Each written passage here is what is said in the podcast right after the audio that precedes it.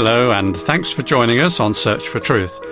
I'm really pleased to welcome you to your Bible teaching program with Brian Johnston. Today, Brian brings us the third talk of 10 programs, which is called The Supremacy of Christ. Each week, Brian's focusing on a fresh attribute of what makes Christ the supreme, incomparable, sovereign Lord. And today's title is The Cosmic Christ. So let's discover more of what that means from the Bible with Brian. Thanks, John. You know, there was a time when nonconformist Jews took it upon themselves to try to emulate the rapturous experience of the Bible prophet Ezekiel. To achieve this, they engaged in religious exercises designed to recreate the vision which the prophet had of a heavenly chariot with God visibly enthroned above it. You can look at that again in Ezekiel chapter 1 from verse 15. To arrive at such a mystic experience, they believed that detailed observance of the law was necessary, as well as a prolonged period of denying themselves all sorts of things. When they thought they were ready, they depended on help which they saw as coming from angelic beings, in order to assist their upward passage. The biblically quoted book of Enoch references all this in some detail. No wonder people tried to reproduce it, for Ezekiel's vision must have truly been awesome.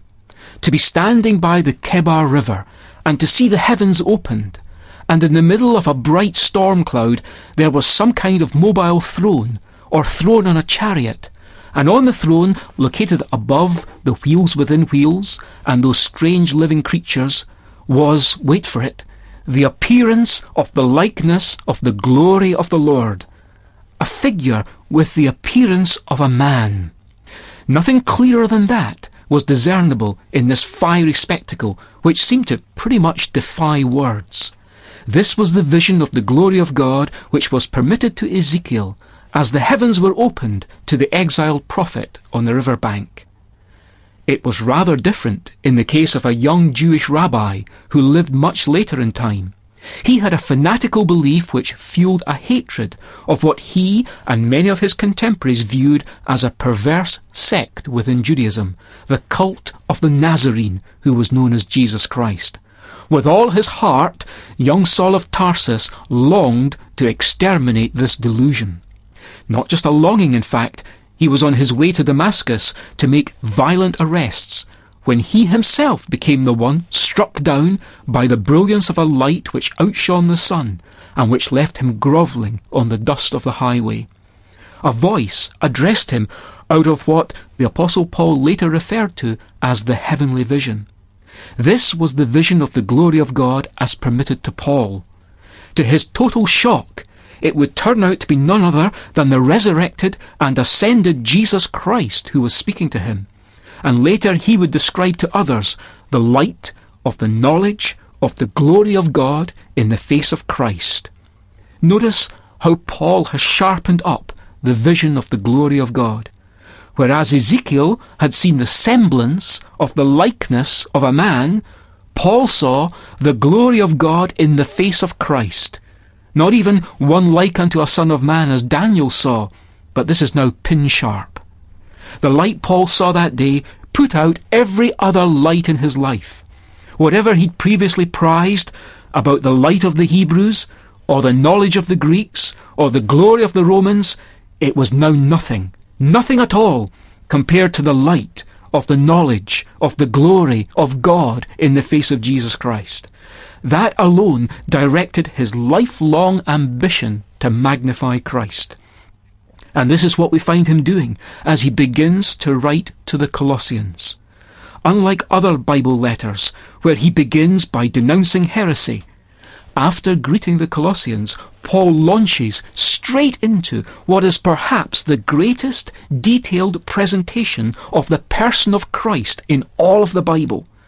The fact that he does it in rhythmical prose with some repetition of terms suggests he may have been borrowing from, or more likely extending, an existing early Christian hymn. Teaching that was about the person of Christ was the major truth being attacked by the false teachers at Colossae. And so Paul brings the correct teaching about Christ, which he presents to his readers before dealing with the false versions. Beginning in verse 15, he says, He who is the image of the invisible God, firstborn before all creation, because in him all things were created, things in heaven and things on earth, things visible and invisible, whether thrones or dominions, whether principalities or powers, they have all been created through him and for him. The first verse of this ancient hymn celebrates the role of Christ in creation, introducing him to us as the image of the invisible God. Did Paul's sense of Jesus Christ as being the image of God date all the way back to his Damascus Road experience, we wonder?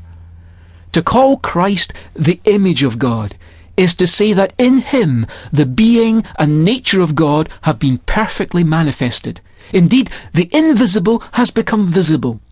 In another of his letters, Paul declares that since the creation of the world, the everlasting power and divinity of the unseen Creator may be clearly perceived in the things that have been made.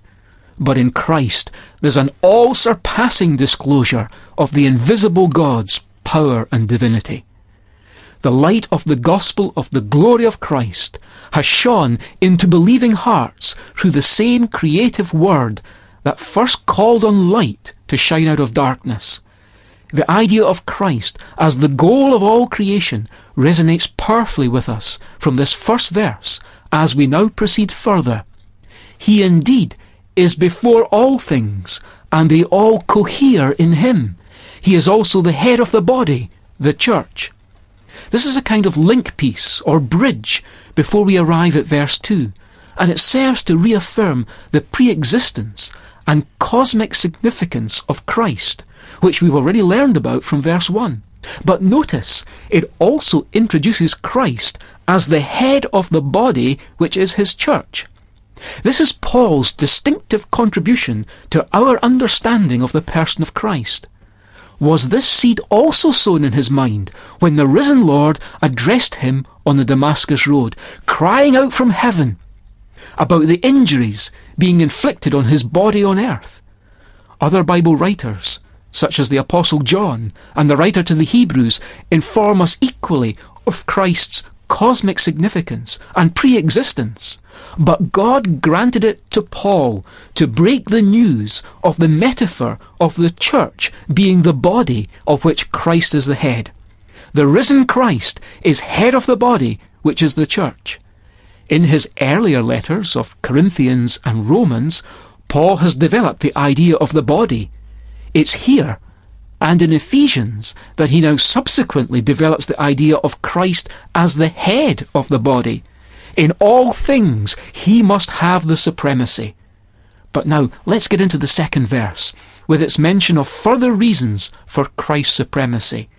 He is the beginning, firstborn from the dead, that he might be preeminent in all things because in him it was decreed that all the fullness should take up residence, and that through him God should reconcile all things to himself, having made peace through the blood of his cross, through him, whether those on earth or those in heaven. Just as the first verse celebrates Christ's role in the old creation, the second verse celebrates his role in the new creation. In reconciliation, as in creation, the work of Christ has a cosmic significance. All things in heaven and on earth were created through him, but all things equally have been estranged from their Creator. Paul had elsewhere argued that the whole created order had been subjected to futility, but here he implies hostility. Creation itself will one day be liberated, he tells us, from its present enslavement to decay. As with the freedom experienced by the children of God, this too is underwritten by Christ's redemptive work at the cross. The peace available through the death of Christ may be freely accepted, or it may be imposed.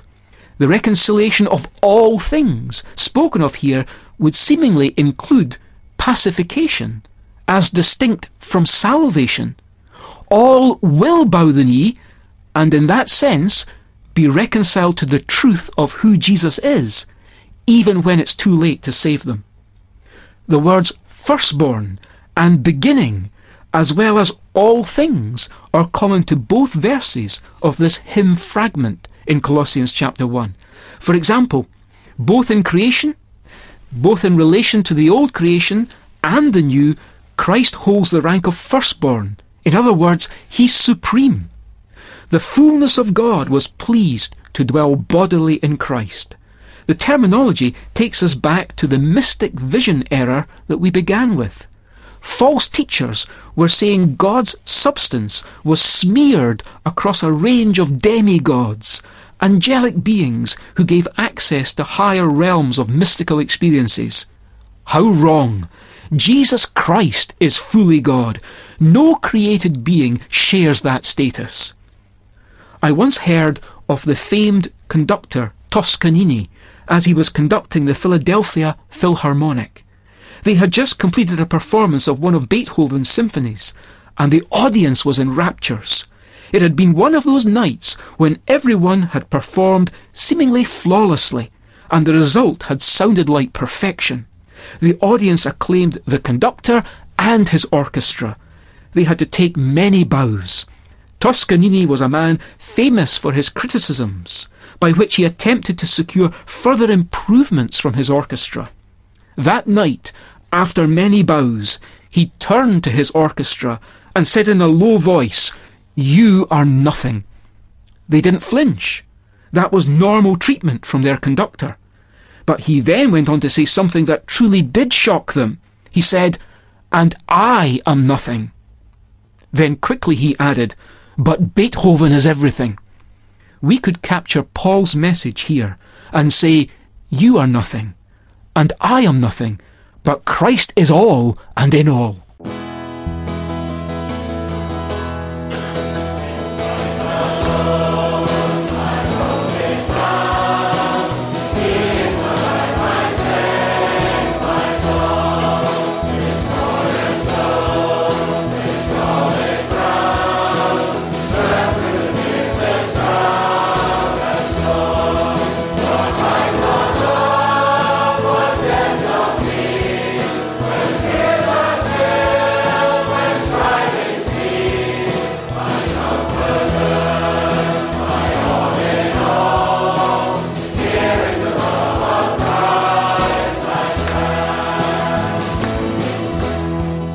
As usual, I remind you that there's a transcript booklet for this series uh, containing all 10 talks. So if you'd uh, like one or more, ask for the title The Supremacy of Christ. Now, if you've got pen and paper to hand, I'll also give you our contact details. Here's our postal and our email address. Search for Truth, Church of God, Downing Drive, Leicester LE5 6LN UK. I'll repeat that. Search for Truth, Church of God, Downing Drive, Leicester LE5 6LN UK. And our email address is sft at churchesofgod.info. You might be interested to know that many titles of Search for Truth transcript booklets have been turned into ebooks and they're available at amazon.co.uk forward slash Kindle dash ebooks. Just type Search for Truth series into the search box and uh, you'll find them. So many thanks again for the pleasure of your company today. We really do appreciate your interest.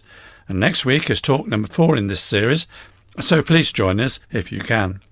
Until then, very best wishes from Brian David, our singers, and me, John. So goodbye, and may God richly bless you.